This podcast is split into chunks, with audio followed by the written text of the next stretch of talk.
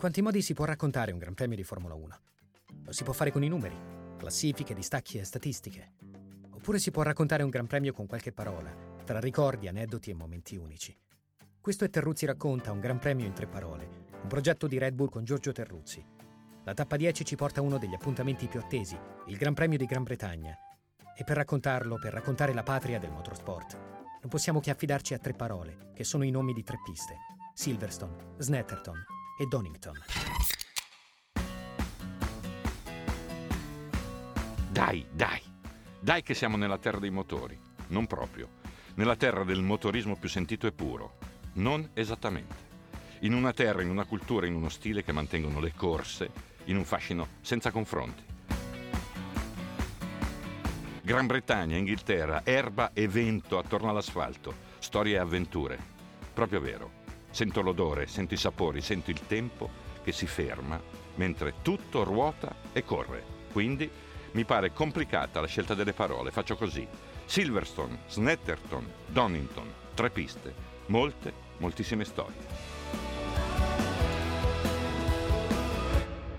Silverstone dunque. La prima parola è notissima, una pista ricavata da un aeroporto circondata da una campagna meravigliosa, strade e stradine, sentieri nel verde per cercare una scorciatoia, quando le code sotto Gran Premio sono interminabili. C'è stato un tempo in cui le tribune, il paddock, la sala stampa erano tutte in legno. C'è stato un tempo in cui attorno alla pista era un festival di bancarelle, vecchi libri, fotografie, memorabilia, il massimo per ogni appassionato picchetti per scommettere su prove gara, prati dove stare a bere la sera, la sede del British Racing Drivers Club dove, se sei fortunato, riesci ad acquistare la cravatta con quello stemma glorioso. Basta chiudere gli occhi e vedo Vedo James Hunt e Nicky Lauda che chiacchierano dopo aver smesso di correre da un pezzo, mentre i due figli di Nicky, Lucas e Mattias, stanno composti vicino a papà, mentre i due figli di James, Freddy e Tom, ne combinano di tutti i colori di fianco a papà. Vedo la Renault Turbo al debutto 1977, gialla e nera, tutti a discuterne attorno. Vedo Gilles Villeneuve che in quelle stesse ore debutta sulla McLaren, non capisco chi sia, mentre lo osservo guidare e spingere alla Cops e poi ci vado a sbattere contro cercandolo nei box. La tuta di un color rosso sbiadito, quasi rosa, quella faccia là che aveva da bambino che gioca.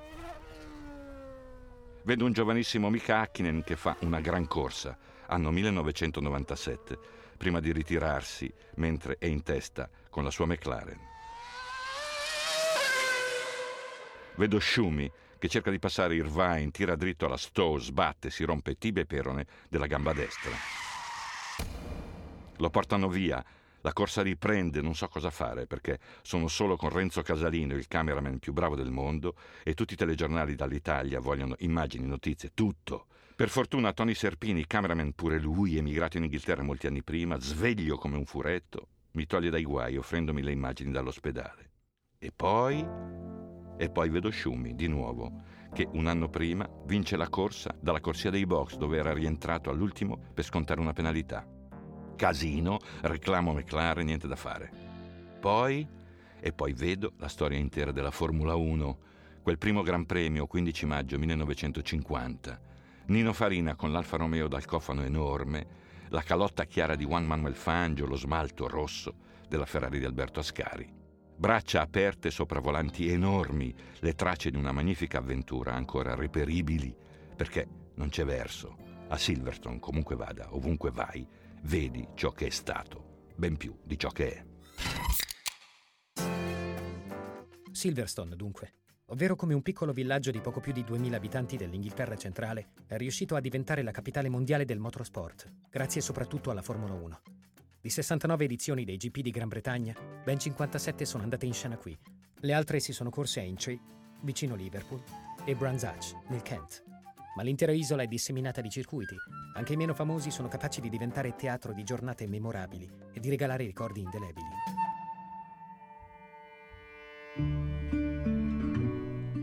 Seconda parola, Snetterton. Corrisponde ad una pista meno gloriosa, meno famosa da noi, anche se ogni pilota inglese su quelle curve ha fatto le ossa e qualche osso ha pestato contea di Norfolk. Ci sono andato una sola volta atterrando con un piccolo aereo in un aeroporto giocattolo. Motivo? Una giornata con Jackie Stewart che insegnava come guidare in pista. Oh, santa malora! Lui guidava in pista, infatti, e chiacchierava come se niente fosse. Tre giri. Poi cedeva al volante. Avrò percorso 30 giri io, tirando come un disperato. Il mio miglior tempo una vergogna confronto al suo. Vabbè, Stewart, abbi pazienza. Poi, altro test. Sul cofano della Ford Sierra Cosworth montarono una specie di catino con una pallina dentro. Lui serafico a muoversi lungo una gincana tracciata nel paddock. Freno, gas, sterzo. Facilissimo, no? La pallina rollava nel catino quieta, di qua, di là, cullata da quel danzatore scozzese. Bene, prova un po' tu, disse Jackie. Provai. La pallina guizzava fuori dal catino ogni cinque secondi.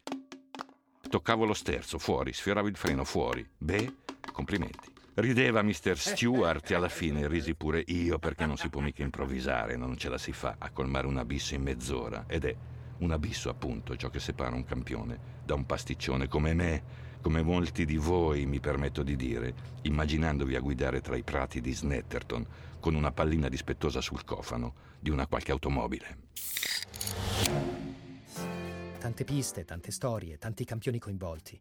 Figure leggendarie ben presenti negli occhi di ogni appassionato, soprattutto qui in Inghilterra, dove l'albo d'oro del Gran Premio è una carrellata infinita di veri miti del motorsport, con Hamilton che in questo 2019 punta a diventare il pilota più vincente in terra britannica, staccando Clark e Prost e altre figure magari un po' dimenticate, ma protagoniste di imprese e vicende altrettanto straordinarie.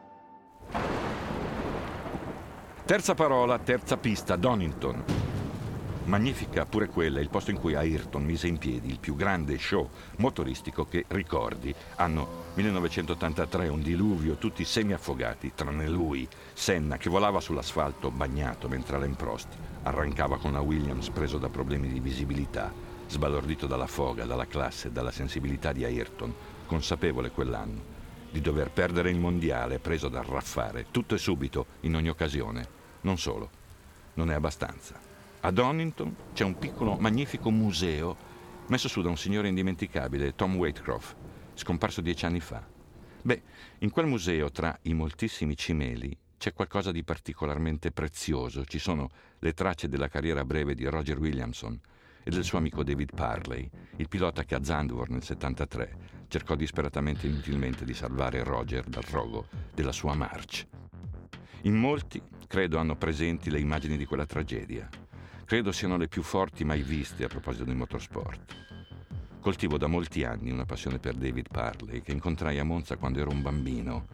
Eppure la sua faccia da discolo sorridente mi è rimasta nella memoria sempre, al pari delle sue scarpe, con la tomaia tagliata in punta. E il suo coraggio smisurato è diventato una leggenda.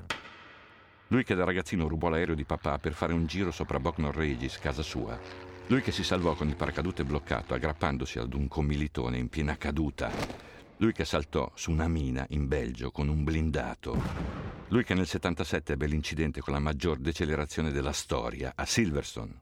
I resti della sua LEC sono conservati nel museo di Donington e ti domandi, osservandoli, come sia stato possibile uscirne vivi. Ce la fece Parley. Continuò a correre dolorante per dedicarsi poco dopo all'acrobazia aerea con la solita audacia. Ecco, quando sono in Gran Bretagna, quando guardo quell'erba che suona al pari di un'arpa, quando resto in quel vento, a lui, a quelli come David Parley, penso. Al ciuffo di Peter Collins, alla camminata silente di Jim Clark. Piccoli paesi, grandi sogni, grandi imprese. È questione di atmosfera, penso, è questione di passione, quella che nasce quando sei un ragazzo e non ti abbandona mai più lega volti e luoghi, emozioni e ricordi per sempre. David Parley è morto cadendo con un ultraleggero davanti alla costa di casa sua, a Bognor Regis, 2 luglio 1985. Aveva 40 anni e, come disse James Hunt, aveva fatto il possibile per esaurire la scorta di fortuna usandola per le sue nove vite terrene. Perché vi racconto di Parley? Perché nella sua storia c'è tutto. C'è l'avventatezza di chi è giovane dentro sempre, c'è il sapore crudo delle corse, c'è il verde dei prati mossi dal vento a sbalzo su quel mare là che pare arruffato in corsa pure lui ogni notte, ogni santo giorno.